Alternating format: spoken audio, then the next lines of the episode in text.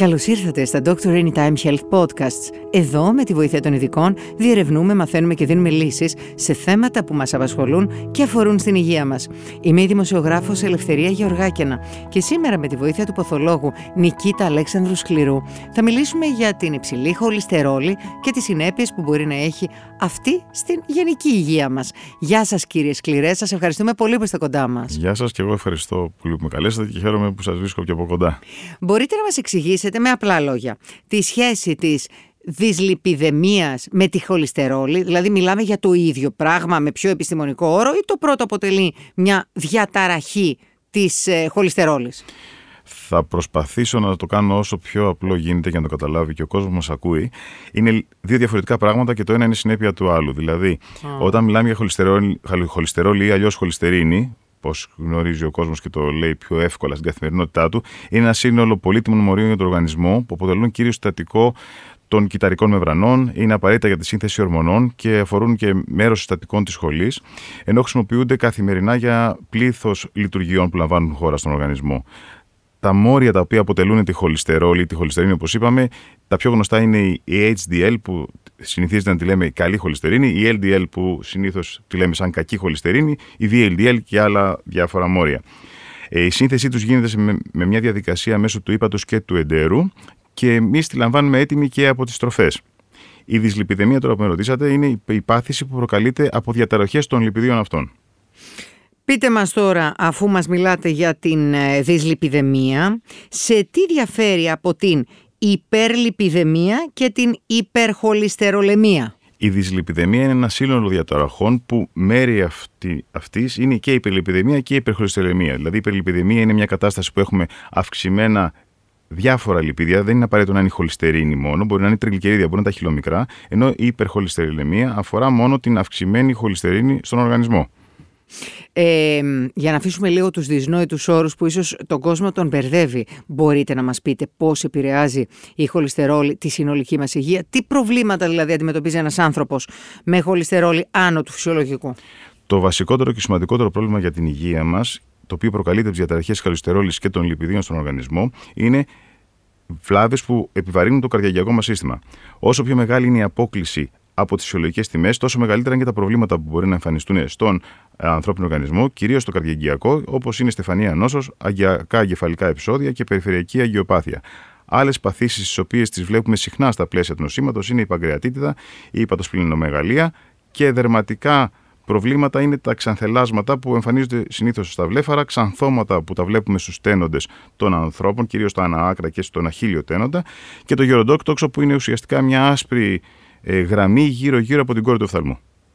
Ε, αυτό που είπατε πάνω στα βλέφαρα που είναι σαν σπυράκια ας πούμε. Ε, όχι, ας ναι, πούμε. Ναι, είναι μια, σαν να βλέπουμε μια κίτρινη μεμβράνη γύρω-γύρω από τα βλέφαρα. Σαν να επικαλύπτει κάτι το δέρμα μας και είναι έτσι, ένα κίτρινο ναι, χρώμα. Ναι, ναι. Πόσο συχνά πρέπει τα άτομα να ελέγχουν τα επίπεδα χολυστερόλης τους και σε ποια ηλικία πρέπει να αρχίσουν να την παρακολουθούν; Σύμφωνα με τις διεθνείς κανονισμούς πρέπει μία φορά τουλάχιστον μετά τα 18 να κάνουμε ένα έλεγχο χολυστερόλης και των λιπιδίων στον οργανισμό και αναλόγως ευρημάτων ο γιατρός καθορίζει πόσο συχνά χρειάζεται να γίνει ο έλεγχος αυτός. Να δούμε ποιες είναι οι κύριες ε, αιτίες της αυξημένης ε, τιμής της, γιατί έχουμε ακούσει για την κληρονομικότητα. Είναι τόσο καθοριστικός ο ρόλος της; Πολύ σωστή ερώτηση. Οι δυσλιπιδεμίες χωρίζονται σε πρωτοπαθείς και δευτεροπαθείς. Οι πρωτοπαθείς δυσλιπιδεμία έχουν αίτια καθαρά γονιδιακά, δηλαδή μεταδίδονται από τους γονείς προς τα παιδιά και είναι και οι πιο δύσκολες αντιμετωπίσιμες γιατί δεν έχουμε στη, στη διάθεσή μας, δεν είχαμε να πω καλύτερα, στη διάθεσή μας μέχρι προσφάτως τα φάρμακα εκείνα που θα μας θα καταφέρναμε να ρίξουμε χαμηλά τα επίπεδα της χολυστερόλης στον οργανισμό. Τα τελευταία 10 χρόνια περίπου έχουν βγει καινούριε κατηγορίες φαρμάκων. Κάποιες αυτές είναι και ενέσιμες και μας βοηθούν να αντιμετωπίσουμε τις πρωτοπαθείς τη λιπιδεμίε ή τι γονιδιακέ, οι οποίες μπορεί να έχουν σαν αποτέλεσμα σε έναν ασθενή απόλυτα υγιή, ο οποίος να αθλείται, να κάνει καλή διατροφή, να μην έχει άλλα προβλήματα υγείας και στα 30 του να πάσχει στεφανία νόσο, να πάθει ένα έμφραγμα. Mm-hmm. Οι δευτεροπαθείς δυσλιπιδαιμίες εξαρτώνται καθαρά από τις συνθήκες διαβίωσης και άλλους αναστρέψιμους παράγοντες, όπως είναι η δίαιτα υψηλών θερμίδων, η δίαιτα πλούσια σε τρανς λιπαρά, η κατανάλωση αλκοόλ, κάποια φάρμακα, ακόμα και το κάπνισμα σχετίζεται με την αύξηση της κακής χοληστερίνης και προφανώς η απουσία συστηματικής άσκησης προδιαθέτει και αυτή σε δυσλιπιδαιμία. Ε, μπορεί ένας vegan ή ένας vegetarian να εμφανίσει αυξημένη χοληστερόλη; Ε, Κυρίως αν υπάρχει γονιδιακό υπόβαθρο, είναι πάρα πολύ πιθανό και ένας ασθενής ο οποίος είναι vegan να εμφανίσει υψηλή χοληστερόλη. Ξέρουμε και ότι από διεθνείς μελέτες ότι αν αναστρέψουμε την, τη διατροφή μας και την αλλάξουμε εντελώς ε, προς το vegan προς τις φυτικές ίνες, Ναι. μπορεί να καταφέρουμε μια μείωση της χολυστερόλης ολικής στο 30%. Όχι Αλλά παραπάνω, μέχρι εκεί. αλλά μέχρι εκεί, που δεν είναι αρκετό μερικές φορές. Μμμ.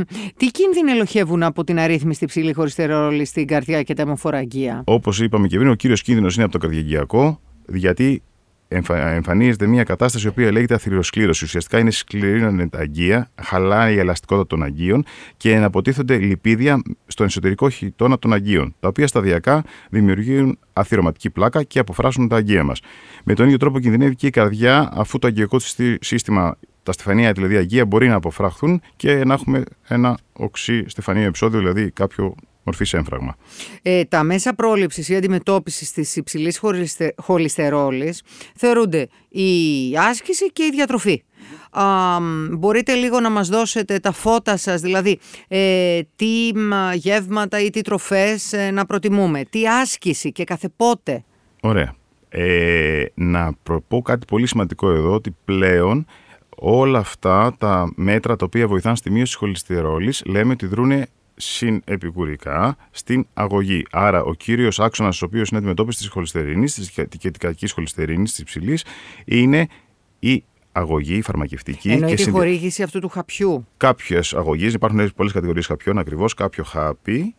Και συνδυαστικά με αυτό θα πρέπει να αθλούμαστε, να έχουμε σωστή διατροφή, να κόψουμε το κάπνισμα. Έχω δύο-τρεις ερωτήσεις τώρα με αφορμή Πολλές αυτό θα που έχετε είπατε. μάλλον, ναι. ε, πρώτον, από ποια τιμή και πάνω χρειάζεται Ωραία. να γίνει η λήψη του κάποιας χαπιού, αγωγής. ναι. Εάν δεν συμμετέχουν οι διατροφικές συνήθειες του ασθενούς στην υψηλή χολυστερίνη, το όριο, το αποδεκτό είναι το, 110 το 115.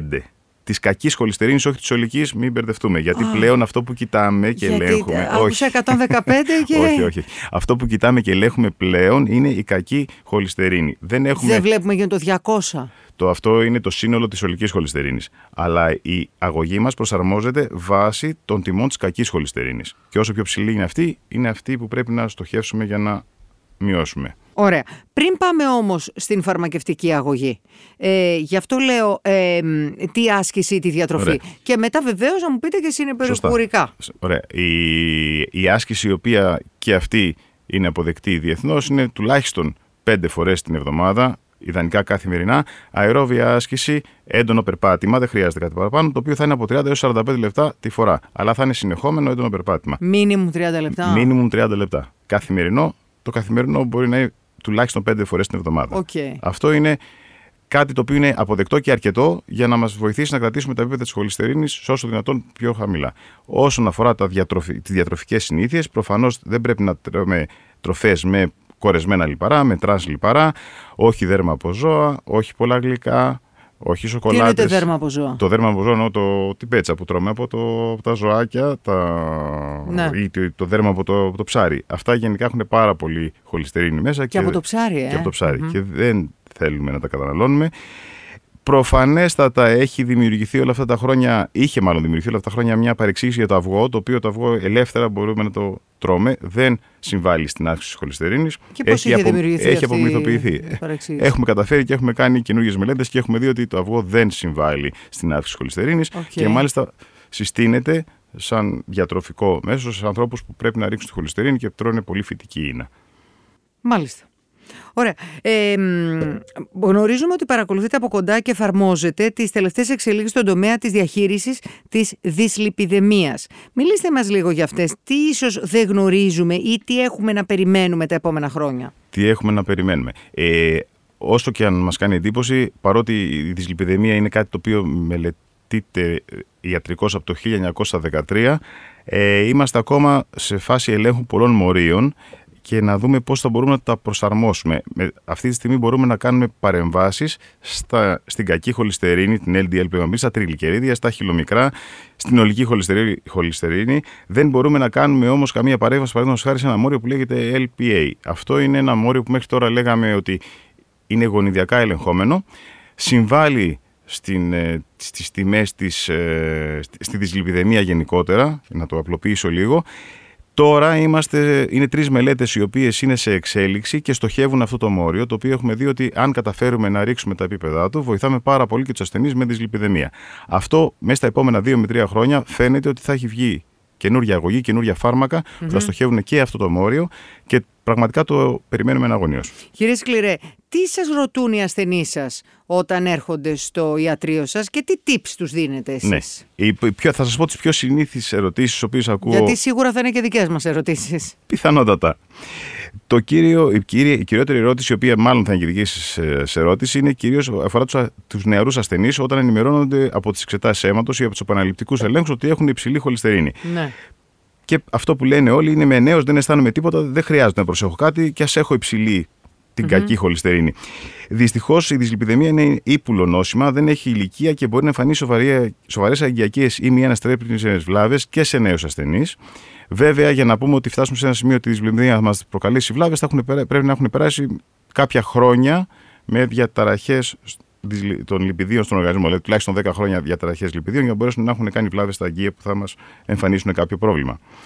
Ε, ένα άλλο ερώτημα ή ένα άλλο ερώτημα που κάνουν πολύ συχνά οι ασθενείς είναι ότι προσπαθούν να αντιμετωπίσουν τη λιπιδεμία με φυτικά προϊόντα. Εδώ δυστυχώς θα σας απογοητεύσω, γιατί μια πολύ πρόσφατη μελέτη του Ιανουαρίου σε ένα πολύ έγκριτο ιατρικό περιοδικό, καρδιολογικό, έδειξε ότι όποιο, όποια φυτική στερόλη ή οποιοδήποτε φυτικό σκεύασμα χρησιμοποιηθεί δεν μπορεί να επιτύχει το αποτέλεσμα που δίνουν τα φάρμακα που χορηγούμε για την δυσλιπιδεμία. Τα πιο γνωστά φάρμακα που χρησιμοποιούμε για τη δυσλιπιδεμία είναι οι στατίνες ο κόσμος φοβάται ότι έχουν παρενέργειες. Είναι δεδομένο ότι δεν έχουν παρενέργειες. Αντιθέτως, έχουν αυτό που λέμε πλειοτροπικές ε, ιδιότητες και μας βοηθούν στο να βελτιώσουμε πάρα πολύ την υγεία μας. Ε, δεν προκαλούν προβλήματα στο ύπαρ ή στους μυς όπως έχει περαστεί στον κόσμο. Ό,τι παρενέργεια μπορεί να έχουν είναι αντιμετωπίσιμη και αναστρέψιμη. Ε, δεν μπορούμε να χρησιμοποιήσουμε φυτικά προϊόντα για τη δυσλιπιδεμία, καθότι έχει αποδειχθεί ότι πλέον τα φυτικά προϊόντα, οι φυτικές στερόλες δεν μπορούν να ρίξουν τη δυσλιπιδεμία, τις τιμές των λιπιδίων στον οργανισμό στα επίπεδα τα επιθυμητά. Όταν ξεκινήσουμε την αγωγή, δυστυχώς δεν μπορούμε να σταματήσουμε την αγωγή. Όταν υπάρχει διαταραχή δηλαδή στη διαχείριση των λιπιδίων, η αγωγή ουσιαστικά στο μεγαλύτερο ποσό του πληθυσμού είναι SAE. Ε, τα επίπεδα της LDL τη κακής χολυστερίνης δηλαδή δεν μας πειράζει όσο χαμηλά και να είναι, γιατί έχει περάσει λάθος εντύπωση ότι χαμηλά επίπεδα LDL μπορεί να προκαλέσουν προβλήματα νοητικής λειτουργίας, κάτι που έχει αποδειχθεί ότι είναι λάθος. Και Κάτι τελευταίο είναι ότι οι ασθενείς γνωρίζουν και έχουν μάθει από το παρελθόν ότι αν η HDL, η καλή χολυστερίνη είναι υψηλή, δεν χρειάζονται θεραπεία, που και αυτό είναι ένα μεγάλο σφάλμα, καθώς η HDL δεν αποτελεί θεραπευτικό στόχο για τη δυσλιπιδεμία. Κύριε Σκληρέ, σας ευχαριστούμε πολύ. Να είστε καλά, εγώ σας ευχαριστώ. Καλή συνέχεια. Ευχαριστούμε πολύ που μας ακούσατε. Εμείς θα επανέλθουμε σύντομα με νέο Dr. Anytime Health Podcast και θα συζητήσουμε θέματα που ξέρουμε ότι σας απασχολούν. Μην ξεχάσετε να μας ακολουθήσετε στο Spotify, τα Apple και τα Google Podcasts για να είστε ενημερωμένοι για τα νέα μας επεισόδια. Και να θυμάστε, με το Dr. Anytime είστε σε καλά χέρια.